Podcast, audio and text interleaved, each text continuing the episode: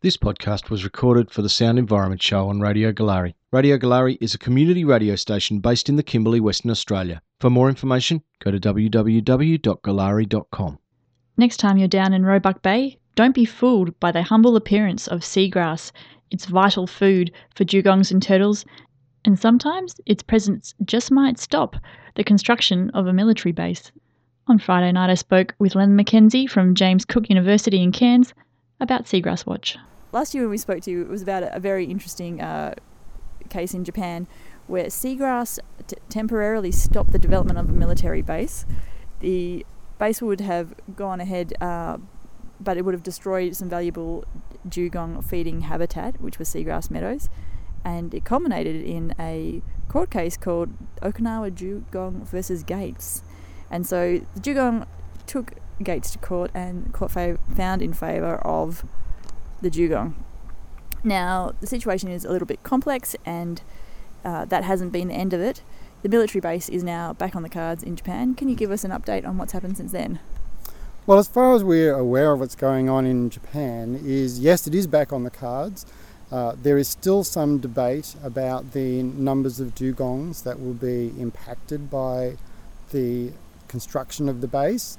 And that has certainly raised issues about the transparency of the process that the developers have been using.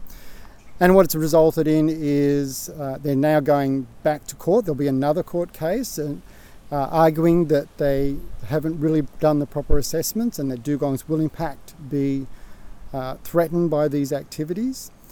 And what this has also done is it's polarised a lot of people in the island of Okinawa.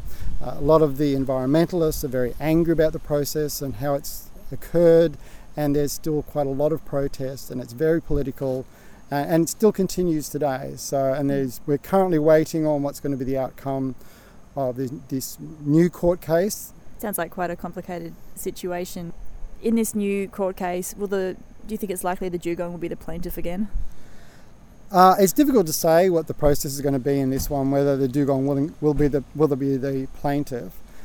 But I think it is quite interesting how such an issue at first that people thought was probably not as important within the political sense has become very important and has motivated a lot of people across the country, and has also become a bit of a focus globally for the activities of conservationists versus those of, developers, if you like.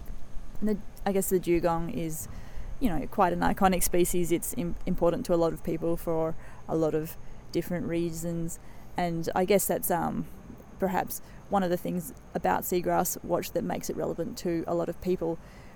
When we protect and look after seagrass meadows, we're also protecting and looking after turtles and dugongs.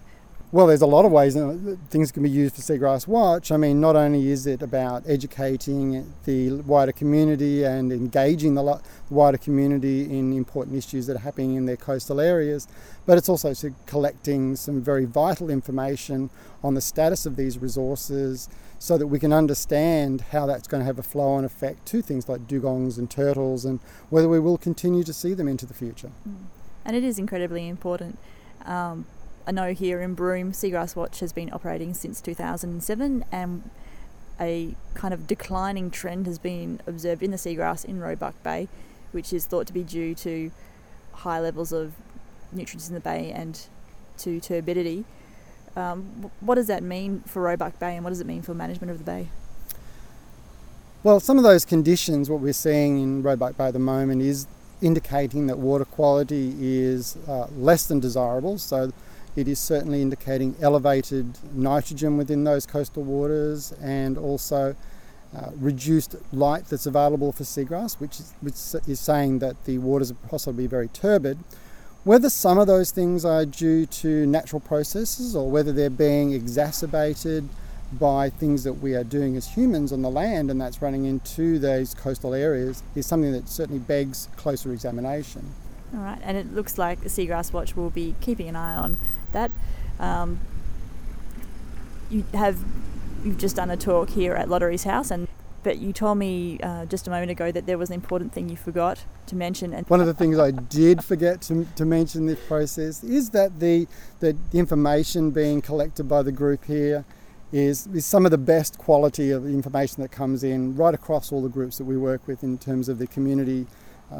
And it really is commendable to the efforts of the local coordinators, making sure that they can keep up the training, that they keep everybody on track, that the data is submitted on time, and that the quality of the data coming in is in such a good state. So I think it really is, I do take my hat off to the community. Yeah. Excellent to hear. Well, go Broome. It really is terrific that the efforts of the group here is going to tell us a lot more about seagrass, and certainly we've learnt a lot more about what seagrasses are doing in this part of the world and how they're reacting and responding than we ever knew in the past. We heard from Len McKenzie what an excellent program Seagrass Watch in Broome is. After I spoke with him, I quickly chatted with Julia Rao, who's our local project coordinator from the Broome Community Seagrass Monitoring Program, about what you can do to get involved in Seagrass Watch. Yeah, if people want to get involved with this program here in Broome, they can head to the Environs Kimberley website. There's a lot of information on the Seagrass project on there, or they can drop me an email on seagrass@environskimberley.org.au.